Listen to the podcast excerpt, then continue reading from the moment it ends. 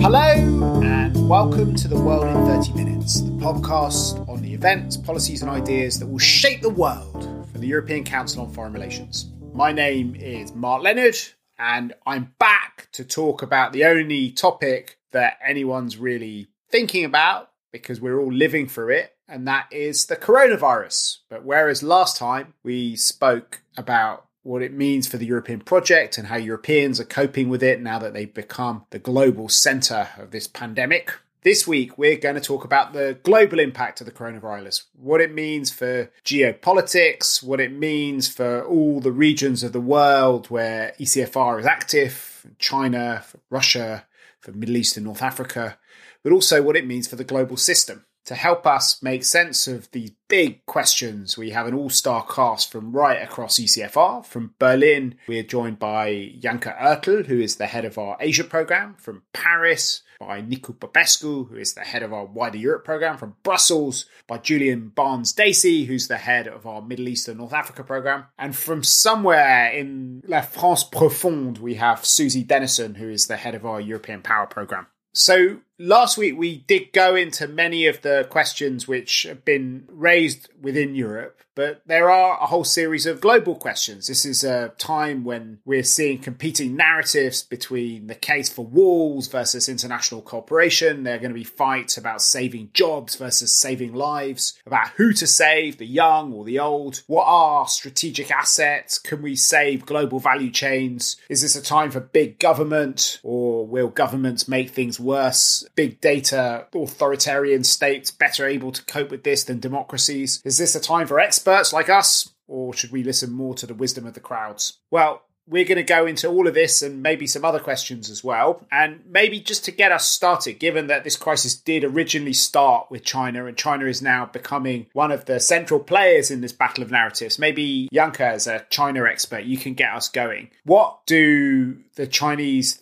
think about the current phase of the crisis and looking out from China, how are they seeing their challenges now that they seem to be able to, to emerge from a slightly flatter curve on the health front? For now, one can say the preliminary um, result is the crisis seems largely contained in China. And life in China, and even in the epicenter of the crisis in, in the city of Wuhan, it is kind of slowly kicking back into normal. And we have to kind of look back that Wuhan was locked down on January 23rd. So that's eight weeks ago. So maybe for all of us that we're kind of still in the in the early days of this, this is the kind of time frame that we're looking at.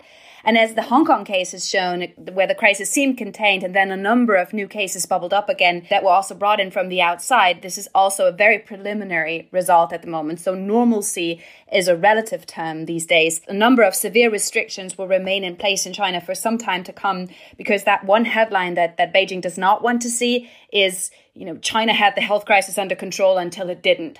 So it kind of needs to show that um, this is really kind of a sustainable solution when the economy slowly kicks in, when people get back to work, when the production can start again. Now that the health crisis seems sort of contained, Beijing will have to grapple with a huge economic crisis.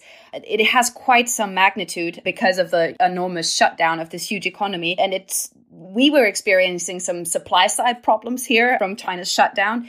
Uh, now, China is going to face a number of demand side problems just because of the global economy contracting. And it simultaneously has to do a sort of reputational damage control because of the way the narrative about the crisis is emerging. And that has resulted in a massive propaganda campaign from the Chinese side. People have said is kind of rewriting the present, not only rewriting the past. And it's trying to get on top of this, trying to show that it's a responsible actor. So, Janka, the battle now has gone into this kind of global attempt to shape how people are talking about the, the crisis. The Chinese foreign minister said that his government set a new standard for global efforts against the epidemic. Can you talk a bit about some of the things that the Chinese are doing, sending masks to different countries, offering to send doctors? Trying to benefit from their ability to to share their experiences? There is a lot to learn from the Chinese experience. So obviously there's a lot of medical cooperation at the moment, which is kind of going into the research part of things where it's kind of to decrypt where how uh, vaccines and how medication can look at and it's very important to share medical data from the Chinese cases with the rest of the world and that cooperation is actually going quite well. We still need greater transparency about how the crisis has unfolded. That is relatively difficult for a system like China to provide full transparency in that regard. And the propaganda effort that you were talking about is the big boohoo that is made around Chinese aid and assistance that is delivered. Not all of this is actual aid. A lot of this are purchases by countries, and China is delivering masks and medical gear, protective equipment. But it is the way it is done has been criticized quite a bit um, in international media. So, whereas in Italy, for example, at first there was a huge outcry about a lack of European assistance, then China was sending doctors and was sending uh, masks and was sending protective gear. Um, and it was lauded by a vast majority of people and saying, wow, China is helping Europe in times of need.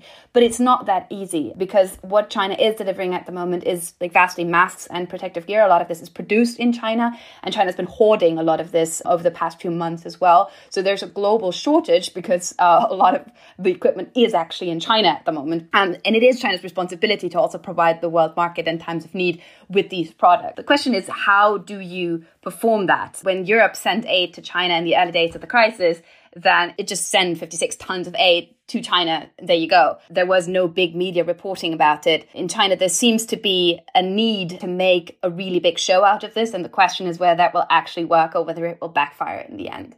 So, Nicu, normally when people are talking about disinformation and the battle for narratives and people promoting authoritarianism, they're talking about Russia, not China. What's Russia doing during the crisis?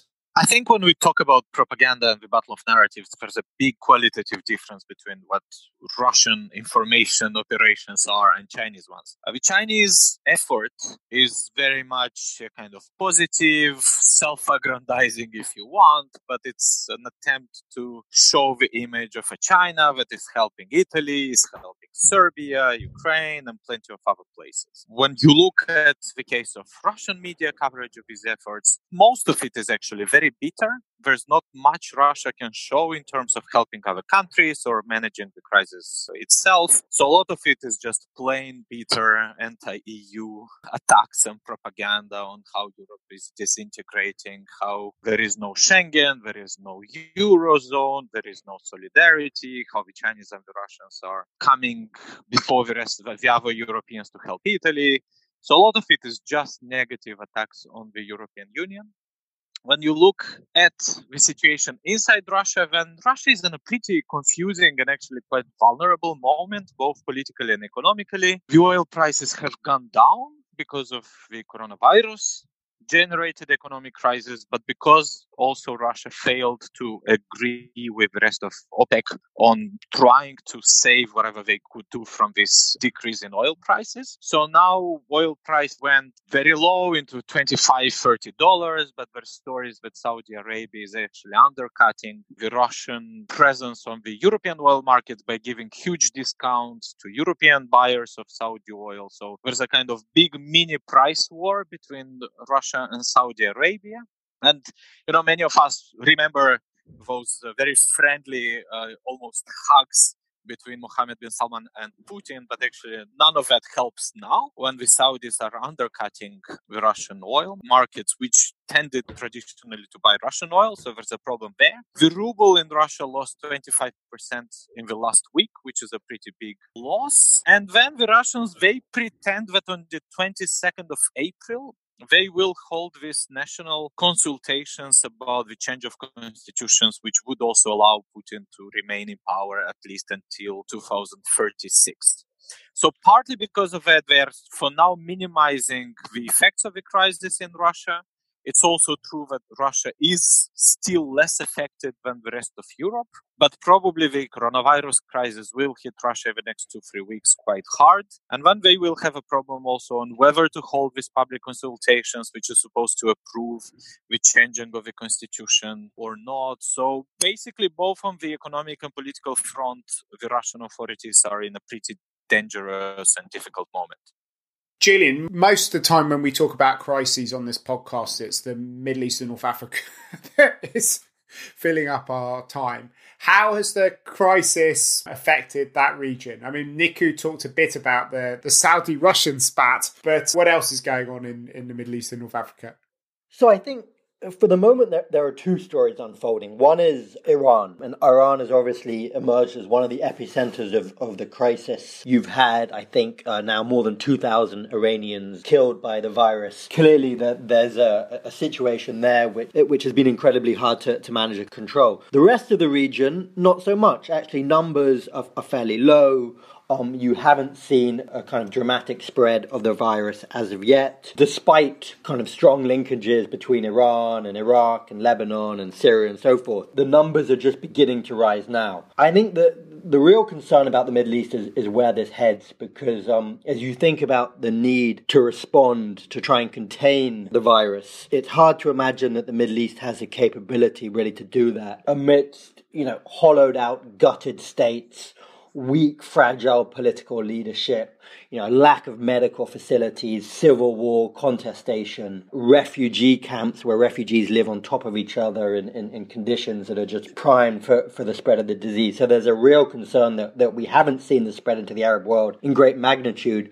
but that it's about to get explosive. And at that point, it will be incredibly hard to manage. Uh, the states will really struggle immensely, and, and the health implications will, be catastrophic. But I think that there's another story, which is, you know, this is just one crisis on top of a multitude of crises economic, political conflict, as I mentioned. And it, it, it, really raises the question of is this what just another element that pushes the region over the edge, particularly if you put it alongside the, the kind of collapse of oil prices, which has gutted finances in Saudi Arabia and Iraq, aid to countries like Jordan, Lebanon, Egypt. How are these countries going to respond and manage? An economic shock, which really risks pushing them over the edge. Their structural deficiencies are so grave, demographic numbers all pointing in the wrong direction. So I'm, I'm extremely worried that not only is there an immediate kind of health implication, but this is a crisis on top of multiple crises that, that really just pushes these countries or many of these countries into another vicious spiral downwards. And you know, how, how long can they keep picking themselves up trying to recover after all they've been through over the past decade?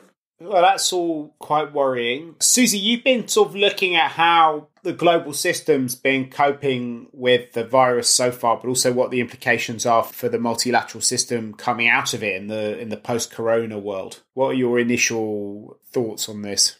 Well, I think what's interesting on this front is that we've been warned by the medical community about the, the sort of the, the risk of a, a, global pandemic of this type for, for a long time. And I think in a lot of ways, this is something that the world has been expecting. Um, health security has been kind of rising as a theme and has has become sort of increasingly part of the way that yeah we think about the security architecture. But on the other hand, I don't think that institutions and, and sort of leading global actors have been behaving towards the international institutions as if this was coming. And and I think this is primarily about the US, which we've seen kind of disengage drastically uh, under Trump from, from international institutions. But not only the, the WHO, which we've all sort of had to swat up on over the last few weeks to kind of to understand as, as part of that institutional um, architecture.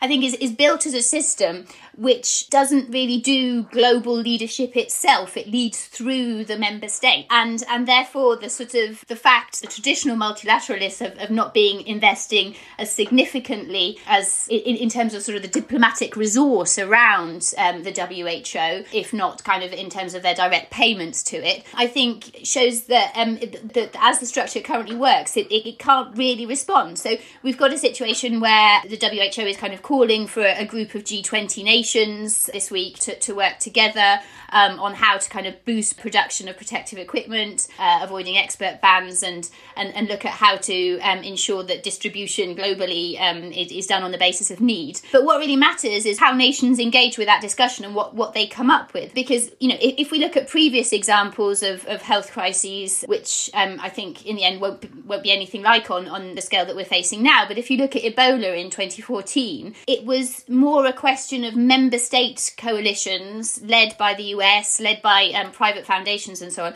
that were developing the solutions to the crisis. And, and what we've got now is a situation where you're not getting that leadership from the US. You know, what, what you got instead was a very clear message from Trump with his border closure to, to anyone from Schengen very early on that this was not a role that he was looking to play.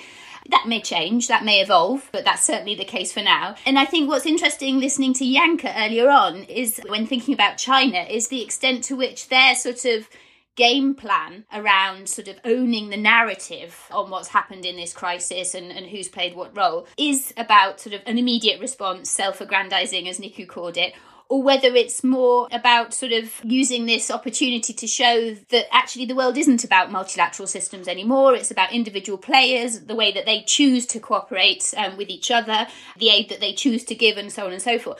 And whether this might be kind of shaping a more Chinese world, sort of using the chance to kind of show that's what it is. But part of the Chinese world has been a systematic takeover of much of the UN system, including the WHO, hasn't it, Janke? Yeah, at least it has been very helpful to be part of this system for China. And they have been kind of slowly rewriting the rules within a multilateral order that other players have paid less attention to. Uh, the United States has pulled out of it more. Even Europe has paid less attention to a lot of the specialized agencies. So China's control over the WHO or China's kind of role in the WHO is actually quite significant and has been able to also shape the narrative that has been coming out of the WHO, which is very, very troubling if we think that we believe that this institution is one of the, you know, it's an authority in global health. It's the one institution we go to for credible information, but it's only as credible as the input that it gets from the member states. And it's kind of been a revealing moment for the WHO as well in the limits of its potential for governance in, in the global space, in the global health space. And there will be a number of you know, reforms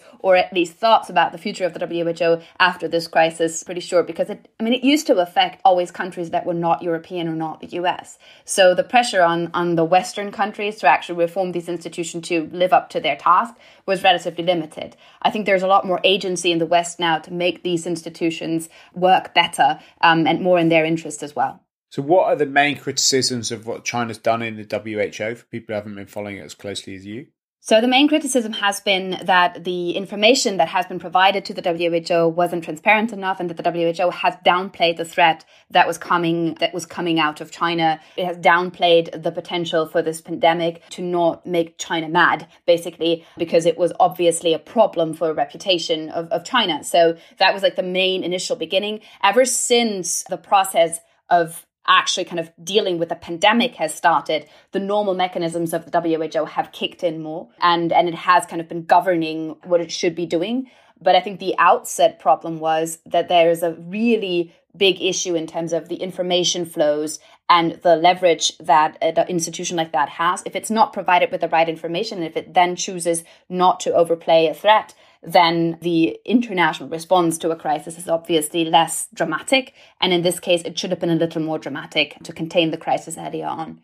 Obviously, in the last few weeks, much of the attention has been focused on the immediate task of trying to flatten the curve to prepare as many ventilators and hospital beds as possible for, for different citizens to get social distancing starting. But if we look beyond this crisis and think about what sort of geopolitical world it's going to leave, be really interesting maybe just to go around and hear from you all, both generally, but also particularly for the part of the world that you follow, what you think the, the kind of long tail of corona is going to be in terms of the, the geopolitics of, of the world. Maybe I can um, come in on this from, from the point of view of, of, Europe as a whole. I mean, I think, as you say, we're in a very kind of national moment right now, and uh, rightly so, because I think that legitimacy for the kinds of measures that, that we're seeing from governments to kind of try and change behaviour, that you know that that can only really be done at national level. But I think at, at sort of the level of the European project, what is important is that we we sort of really see them sort of tr- try to, to look forward to the recovery and sort of try to own that response both on the, the economic side where I think there are a lot of lessons to be learnt from the experience of the 2008 financial crisis and so on where Europe needs to be kind of on the front foot to avoid being the kind of the bad cop to the member states good cop as we go through what will be an extremely difficult um, time. But I think also um, in, in terms of thinking about future future crises because what the, the, tensions we're seeing within the European Union, I, what's so dangerous about them now is that they're sort of exacerbating a number of debates about borders, about increasing authoritarianism um, within member states and so on that, that were there anyway. And so I think this does pose kind of real risks to the project going forward. And so I think it would be important for, for the EU institutions to think about how they can kind of push a, a sort of a fairness um, agenda as part of the recovery in order not to be sort of um, tainted by this process.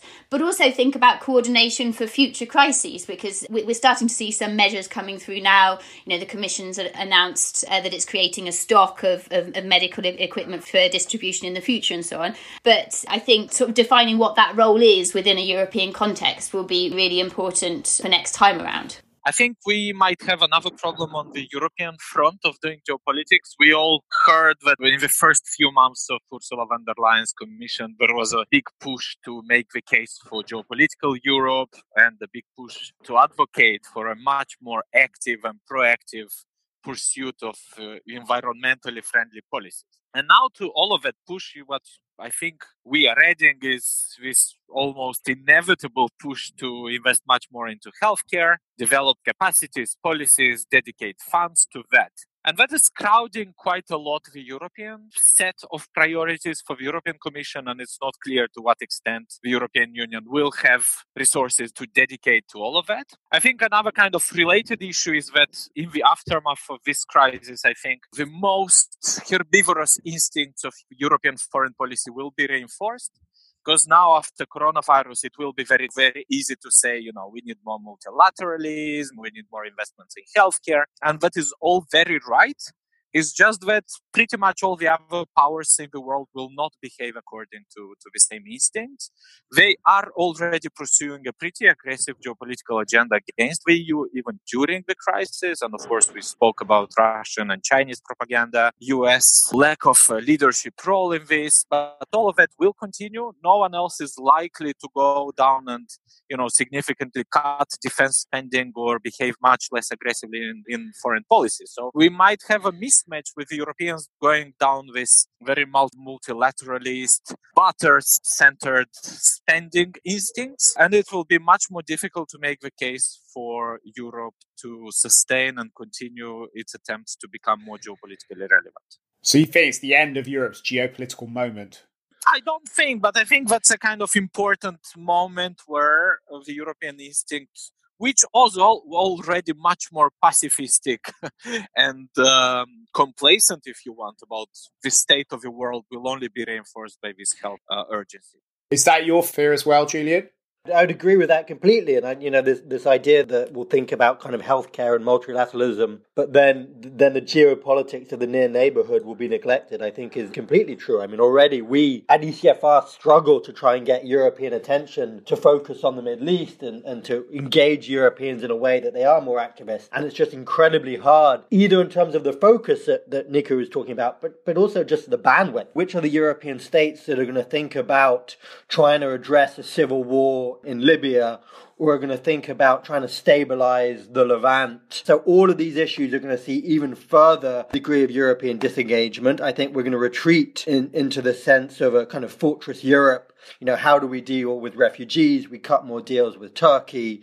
We let authoritarian leaders reassert themselves because they're the only ones that can manage. And of course, authoritarian leaders across the Middle East and no doubt elsewhere will be using, exploiting the whole coronavirus situation to legitimize their enforced kind of reassertion of power, as we already see in several places. So I think that is all very worrying. And then, of course, you add the populist narrative that is going to flow over this. And I think there will be a contradiction, though, between what Nicu talks about in terms of kind of the, the soft European approach, multilateralism, and so forth, and the populist pushback, which will mean that on issues like refugees and support to, to neighborhood states, there will be very little political appetite to, to really step up there and engage in a way that kind of Europeans would have asserted themselves in, in previous years in a more values based dynamic. What do you think, Janka? We started with you looking at how the world looked from China.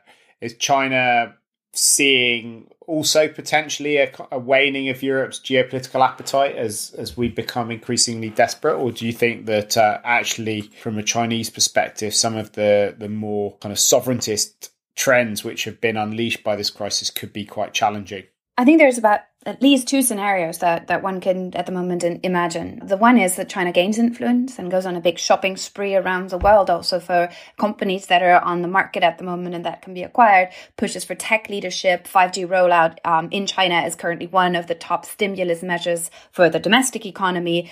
And this success then shapes a certain narrative. And, and the US is, is doing a good job of sidelining itself so it could make a Chinese centric order in which Europe has to redefine its relationship to China completely new um, and has to see what, what effect that has on the interests that Europe wants to pursue in a multilateral, etc. order. The other scenario that one could envisage is that there's a second wave of coronavirus in China as well, or that the Chinese economy does not kick back as quickly as we think. And that has a huge, that we see a huge financial property crisis in China, that we see a systematic crisis in China. All of that is still possible because we're at a stage right now where anything seems possible. And it's really hard to say which scenario would be worse for Europe. Actually, European dependency on trade with China could, at a moment where China's economy is kicking back in, be an asset for Europe and make Europe a little stronger and make Europe emerge quicker from this crisis um, and could make all the decoupling tendencies that come from the US be a little less relevant. But it's really too early to tell. Okay, well, we're definitely going to come back to these topics, particularly focus more on the whole question about the, the world after the corona crisis and to go into much more detail on all these different areas. But for now, we have one thing left to do on this podcast, which is to talk about our bookshelves and what's on them. Susie, do you want to go first? What's on your bookshelf at the moment? I'd like to put a poem forward because living in confi- under confinement, I've been finding that I'm wishing away this period of my life to um, a much greater extent than, than, I should, and kind of you know we're all looking forward to, to when when this will finish. So a poem that I keep coming back to to remind myself that it's important to try and find the positives in, in this situation and, and focus on each day as it comes is by Benjamin Zephaniah, and it's called Happy Every Day. Aww. Thank you for being less depressing than some of the other people on this podcast. All right, who wants to go next? It's hard to follow that by Susie, to be honest. I'm entirely predictable. I'm reading a new biography of MBS, uh, Mohammed bin Salman, the, the crown prince of, of Saudi Arabia, who has wrested control of the kingdom, pushed aside um, his elders, and is assertively trying to remake the kingdom uh, pushing Saudi Arabia strongly across the region, launching oil price wars, creating um, a lot of uncertainty and uh, instability, one might argue, across the region. And, and, Ben Hubbard, the, the New York Times Middle East correspondent, has just uh, put out a new biography of him. So it, it traces in a, the, the, tale of, of, of his kind of taking, asserting himself after his father became king and, and, and what that has looked like in, in the last couple of years as he's, he's really kind of made it all about him. Great. What's on your bookshelf, Nicu? I am as predictable as Julian. So I, I, just started reading a book by Andy Greenberg called Sandworm. It's about Russian hackers, but he also tries to make a kind of a forward analysis of which different hacking groups, how do they behave differently, what kind of operations they do, and what's their affiliation with different bits of the Russian security apparatus. And I'm also reading another book called The Pursuit of Power by William McNeill, published in 1984. It's always good to take a somewhat longer term view about issues of power and that usually makes me much more optimistic about today than than reading just news or just current affairs books what about you Janka? I needed something that suits the apocalyptic mood because the sunshine outside doesn't really cut it for me at the moment. So I have uh, turned to a fantastic suggestion from a tech colleague from Open Society Foundation who suggested to me Weapons of Math Destruction, a book about. By Cathy um, O'Neil. Correct. And it's a 2016 book, and I hadn't read it, and I thought this is the perfect time to read up on how algorithms can destroy your life and democracy on top of it. Fantastic. So I've got two uh, pandemic related recommendations. I've got a book that's just arrived in the post today called The Psychology of Pandemics Preparing for the Next Global Outbreak of Infectious Disease by Stephen Taylor. And I also have a very interesting blog post which Josep Borrell, the EU's foreign policy guru, has just written called The Coronavirus Pandemic and the New World It Is Creating. But if at times I have kind of also had more existential leanings and I've been trying to remember poems that I learnt as a precocious teenager and been spending quite a lot of time trying to recite in my mind's eye the um, love song of J. Alfred Prufrock by T.S. Eliot. Anyway, that's probably enough existential musings for the afternoon. If you've enjoyed listening to this podcast, please let other people know about it by writing on our social media pages or your own. Above all, using this opportunity to give us a rating and review on whatever platform you you've used to download this podcast on. But for now, from Susie Dennison, Janka Oertel, Julian Barnes Dacey, Nicu Popescu, and myself, Mark Leonard, it's goodbye. We'll put links to all the publications we mentioned up on our podcast at www.ecfr.eu slash podcast. The researcher for ECFR's podcast is Valeria Baranikova, and our editor is Marlena Riedel.